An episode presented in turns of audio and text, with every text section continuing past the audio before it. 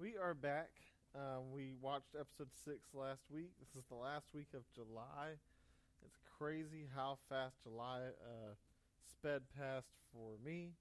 Um, but anyway, so we're on episode seven. I want to remind everybody at the end of episode six, um, and go watch what you haven't watched, and, and then come back and listen. Um, but at the end of episode six, we saw Nicodemus um, meeting with Mary, trying to set this meeting up with Jesus that we're about to get to. Um, and then we also saw uh, uh, Matthew um, as he was following Jesus. He ended up having this kind of interesting connection moment as he followed Jesus. Jesus, uh, through the Spirit, sensed his presence, turned around, and looked him straight in the eye, and then walked off. Um, but all this came right after making the leper walk. Both of these men are curious. They're asking questions. Everything in their life that they had once known no longer makes as much sense. And so um, that's where we ended episode six. And so we just watched episode seven. It starts out with Moses and Joshua. You have this passage in Numbers 21, um, how uh, you know the the the Israelites um, were grumbling, and and you know this wasn't the first time. There's these snakes sent against them that bit. Um, many die. Um, and uh, the people start repenting. We've sinned. We've spoken against the Lord, against you. Pray to the Lord that He uh, take away the serpents from us. So they're talking to Moses, but they're they're they're they're seeking forgiveness. And so Moses prayed, and the Lord told Moses to make a fiery serpent and set it on a pole, um, a bronze serpent, if you will. And and everyone who is bitten, when he sees it, they shall live. And you kind of see this and when Moses is talking to Joshua, he's like, it doesn't always make sense. It's about faith, and that kind of sets the the tone for the episode, which really well. Um, and so you see that, and then you see uh, both Matthew and Nicodemus again questioning life as they knew it. Um, you know, uh, uh, Matthew is picked up from his house by uh, Gaius, the Rome guard. Um, and uh, you know, Gaius says something. I can't remember exactly what he says, but something along the, the lines of "For a fool, you've got things figured out, or, or you're pretty smart, or something like that." And Matthew's response was, uh, "Yeah, I thought that once too." Because Matthew's whole world is falling apart. He goes and meets with his mom, you know, this family that he's no longer close with, um, and he's over and over again saying, like, "Do you believe in miracles?" Like, something's not making sense in my life. Um, and just over and over again, you see this with with Nicodemus talking with his wife. Uh, he's kind of saying the same thing that that that God is at work, that there's something happening, and he hasn't f- quite figured it all out. Um, and then we finally get to this famous John chapter three passage um, and that's that's this meeting with Nicodemus in the night. It says in John chapter three, verse one. Now there was a man of the Pharisees named Nicodemus, a ruler of the Jews, came by night, um, and and he said some of the things that uh, we see um, in this episode. Jesus and him are talking.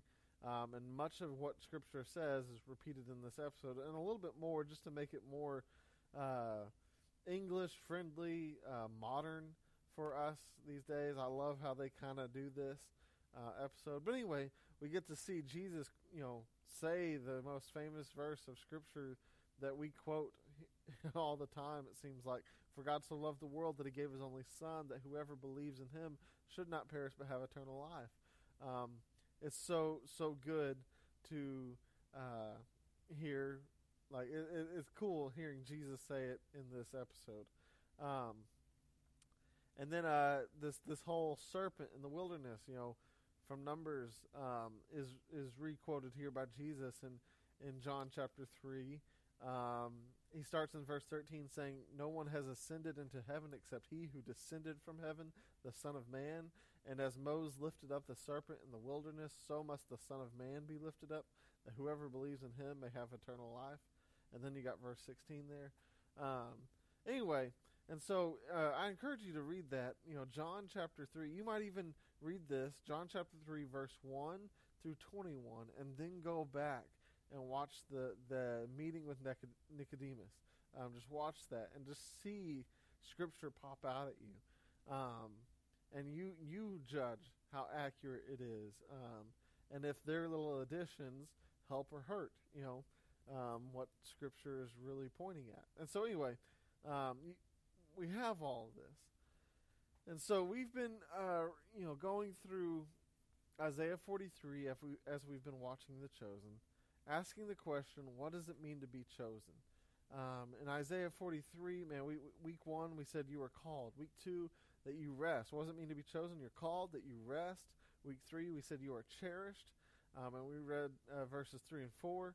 Uh, week four we read verses five, six, and seven, and, and the answer there was you change course. It mean to be chosen? Week five we read verses um, 8, 9, 10, and uh, no, just 9 and 10, 8, 9, and 10. Um, you are a witness. It mean to be chosen? Last week, it mean to be chosen? You are made new. And out of Isaiah 43, we've read verses 11, 12, and 13. And so this week, I want to look at Isaiah 43, um, verses 14 and 15. And I want to, I'm going to read them to you. I encourage you to go back and just reread this chapter, Isaiah 43, up to where we're at, um, and see how it all connects. But week 7, um, it mean to be uh, chosen? Isaiah 43, verse 14 and 15. It says, Thus says the Lord, your Redeemer, the Holy One of Israel, For your sake I send to Babylon and bring them all down as fugitives, even the Chaldeans in the ships in which they rejoice. I am the Lord, your Holy One, the Creator of Israel, your King. If you have Scripture, man, look that up real quick. Pause this, look it up, and then come back. And just read it and answer the question to yourself what does this passage mean? Whether you're right or wrong, that's okay. It doesn't matter. We'll explain it, we'll, we'll dive through it. But I want you to think about it. What does this passage mean? I'll even read it again. Read it with me. Thus says the Lord, your Redeemer the Holy One of Israel. Here's what he says For, you, for your sake, and who is he talking to? The Israelites here. For your sake, I send to Babylon and bring them all down as fugitives, even the Chaldeans in the ships in which they rejoice. I am the Lord, your Holy One, the Creator of Israel, your King. So, again, what does this mean? This is all about here um, you know, it, if you look at Israel's history here, um, in, in Isaiah, you have uh, a civil war, the nation split, the northern nation gets wiped out, and then eventually, because of disobedience, because of rebellion against God, so does the southern nation, Judah. But before they get wiped out, or even as they're wiped out, as they're in exile, God continues sharing these promises um, that he's going to restore them. He's going to redeem them. I mean, this this this passage in Isaiah 43 starts with that. It starts by saying, "Now this is what the Lord says: The one who created you, Jacob, the one who formed you, Israel. Do not fear, for I have redeemed you. I have called you by your name. You are mine." Um, in week four, in verses uh, five through seven, it talks about how God is with us and that He's going to bring our offspring from the east, from the west. I will gather you. I will say to the north which was the, the kingdoms that took them out, took them over, give up, and to the south, again, do not withhold. Bring my sons from afar, my daughters from the ends of the earth, everyone who is called by my name, whom I created for my glory, whom I formed and I made. God is redeeming, bringing everybody back, restoring um, his people. And so, in this scripture, it, it, it's this promise continued um, that even though they disobeyed and they find found themselves in exile and all that, like you know, God also promised rescue and shared this like a hundred plus years before it even happened that the Babylonians, also called the the Chaldeans, the the uh, yeah Chaldeans, that they would be the ones captured. They would be the fugitives. They would be the exiles, and Israel would be redeemed. we're going to come back to that verse in a minute. That's kind of verse 14 there. That God's promise still remains. Even before, long before this happens, God is saying, here's what's going to happen. See, our world is full of chaos, unpredictable, out of control moments. You know, you can look at the characters in The Chosen, you see a lot of those kind of moments. I mean, look at our world. You know, when it comes to the ocean, there's like 80%, I think. You can look this up and check my science here. I am not the best at this. But from the little I've looked up, um, there's about 80% of the ocean that we uh, haven't explored, that we don't know really what's down there. Um, you know, we don't have the capability of going. It, it, you know, it's just crazy. There's so much the ocean, 80% of the ocean unexplored. Of the known universe, there's about like 96% that's really unexamined, unexplored, unexamined. You know, we've only been able to, to really look at and inspect and maybe even go to uh, or send something to, you know, just a small percentage of what we know of our universe to be. And it seems like we discover more about our universe and how it's it's bigger than we thought every day. And what's crazy is we know even less about our brains. We know that they're helpful, that they do amazing things, but man, we can't explain it all. See, the truth is that we can't fathom all that God has made. We can continue growing in our understanding, but God is is ever expanding, you know, His creation. He, he's he's he's it, that's what it seems like at least. Like he he's done such a miraculous wonder in our lives just through creation that we can't fully grasp it all. He encourages us to try because in that we can worship him and how he's made things. But it's hard to fathom it all, and we certainly can't control it. It freaks us out. I mean, take the the last year for an example. Um, the the the whole uh, pandemic. That's what it's called. I almost forgot. We we've barely barely been able to control like just not getting sick. A bunch of people have gotten it, even with all the preventative measures in place, and and we thought we've, it, you know, we we thought we were in a place where we were done with it, but it looks like it's making a comeback now. I don't know, um, but the truth is, there's lots of things that we can't control, and it freaks us out. And so I want to read uh, this passage um, from Matthew seven. Let me flip back there real quick in Matthew 7, and, and I encourage you turn there with me real quick. Pause if you need to. Matthew 7, verse 24 through 27 says, uh, And Jesus said, Everyone then who hears these words of mine and does them will be like a wise man who built his house on the rock. And the rain fell, and the floods came, and the winds blew and beat on that house, but it did not fall, because it had been founded on the rock. And everyone who hears these words of mine and does not do them will be like a foolish man who built his house on the sand. And the rain fell, and the, the floods came, and the winds blew and beat against that house, and it fell, and great was the fall of it. Look at Mary Magdalene. Her world was a flood until the moment Jesus grabbed hold of her and placed her on the rock, at which point she began to experience a, a deep seated um, peace and purpose for the first time in her entire life.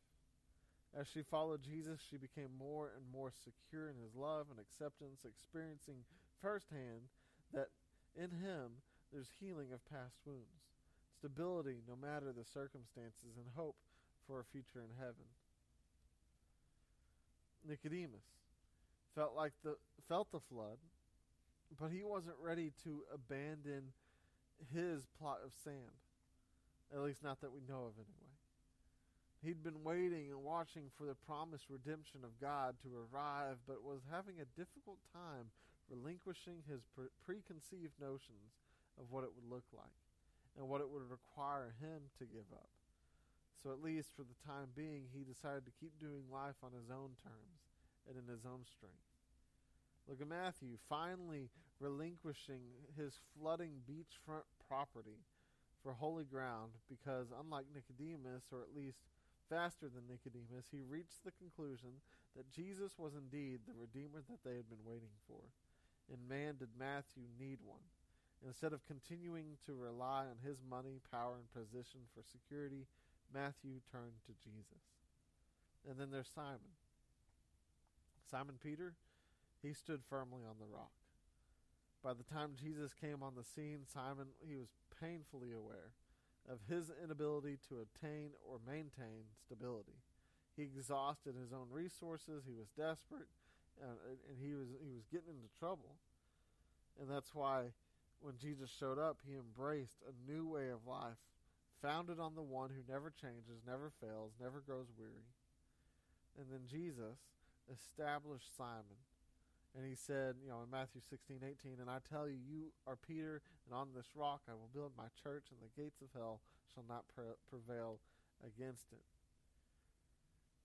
When you read this passage about the wise man who built his house on the rock and the f- foolish man on the sand, who you most like in this episode right now? Now, where do you find yourself? Where are you standing? Have you committed to the rock before, yet you've still tried to hold on to patches of sand? Or are you still, man, just you're in your sandcastle, and here comes the wave, and and you you have yet to move. Where are you standing, and will you move? See the the answer to the question this week. What does it mean to be chosen? It means that you are established that in Jesus you are established, that He is our rock, He's our foundation. And, and when we rest in Him, when we trust in Him, when we surrender our little sandcastles for a shack on the rock, if that's all He gives us, man, we are steady, we're secure, we're strong, and there's nothing else we need to worry about. Look back at Isaiah 43:15 with me. And even part of, of 14 here. It starts saying, Thus says the Lord, your Redeemer, the Holy One of Israel. But look at 15. It says, I'm the Lord, your Holy One, the Creator of Israel, your King. Lord, Holy One, Creator, King. And if you include the previous verse, you have Lord, Redeemer, Holy One. So you add Redeemer into that. Look at that passage. Look at those words what kind of changes occur in your life when God becomes each of these in your own life? What are the implications of each of these descriptions of who God can be to you? Lord, Holy One, Creator, King. Where are you standing? And how are you seeing your God? Is he truly your Lord right in this very moment? Do you worship him as the Holy One? Do you understand that he is the Creator? That he took a, a formless and chaotic world and brought form, order into it and, and filled it? And do you worship him as King? Is he your King? and his demands you will follow. See, Jesus is willing to be all of this for you, to be your rock and foundation. You just have to surrender your little plot of sand today. Will you do that?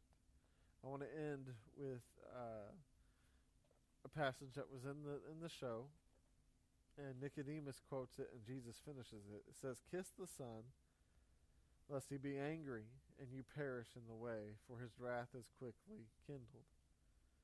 because it would be terrible to be so lost, so stuck in a way that you perish, stuck in sin that this judgment does rain upon you. And Jesus finished the rest of this, Psalms 2, verse 12, saying, Blessed are all who take refuge in him. Where is your refuge today?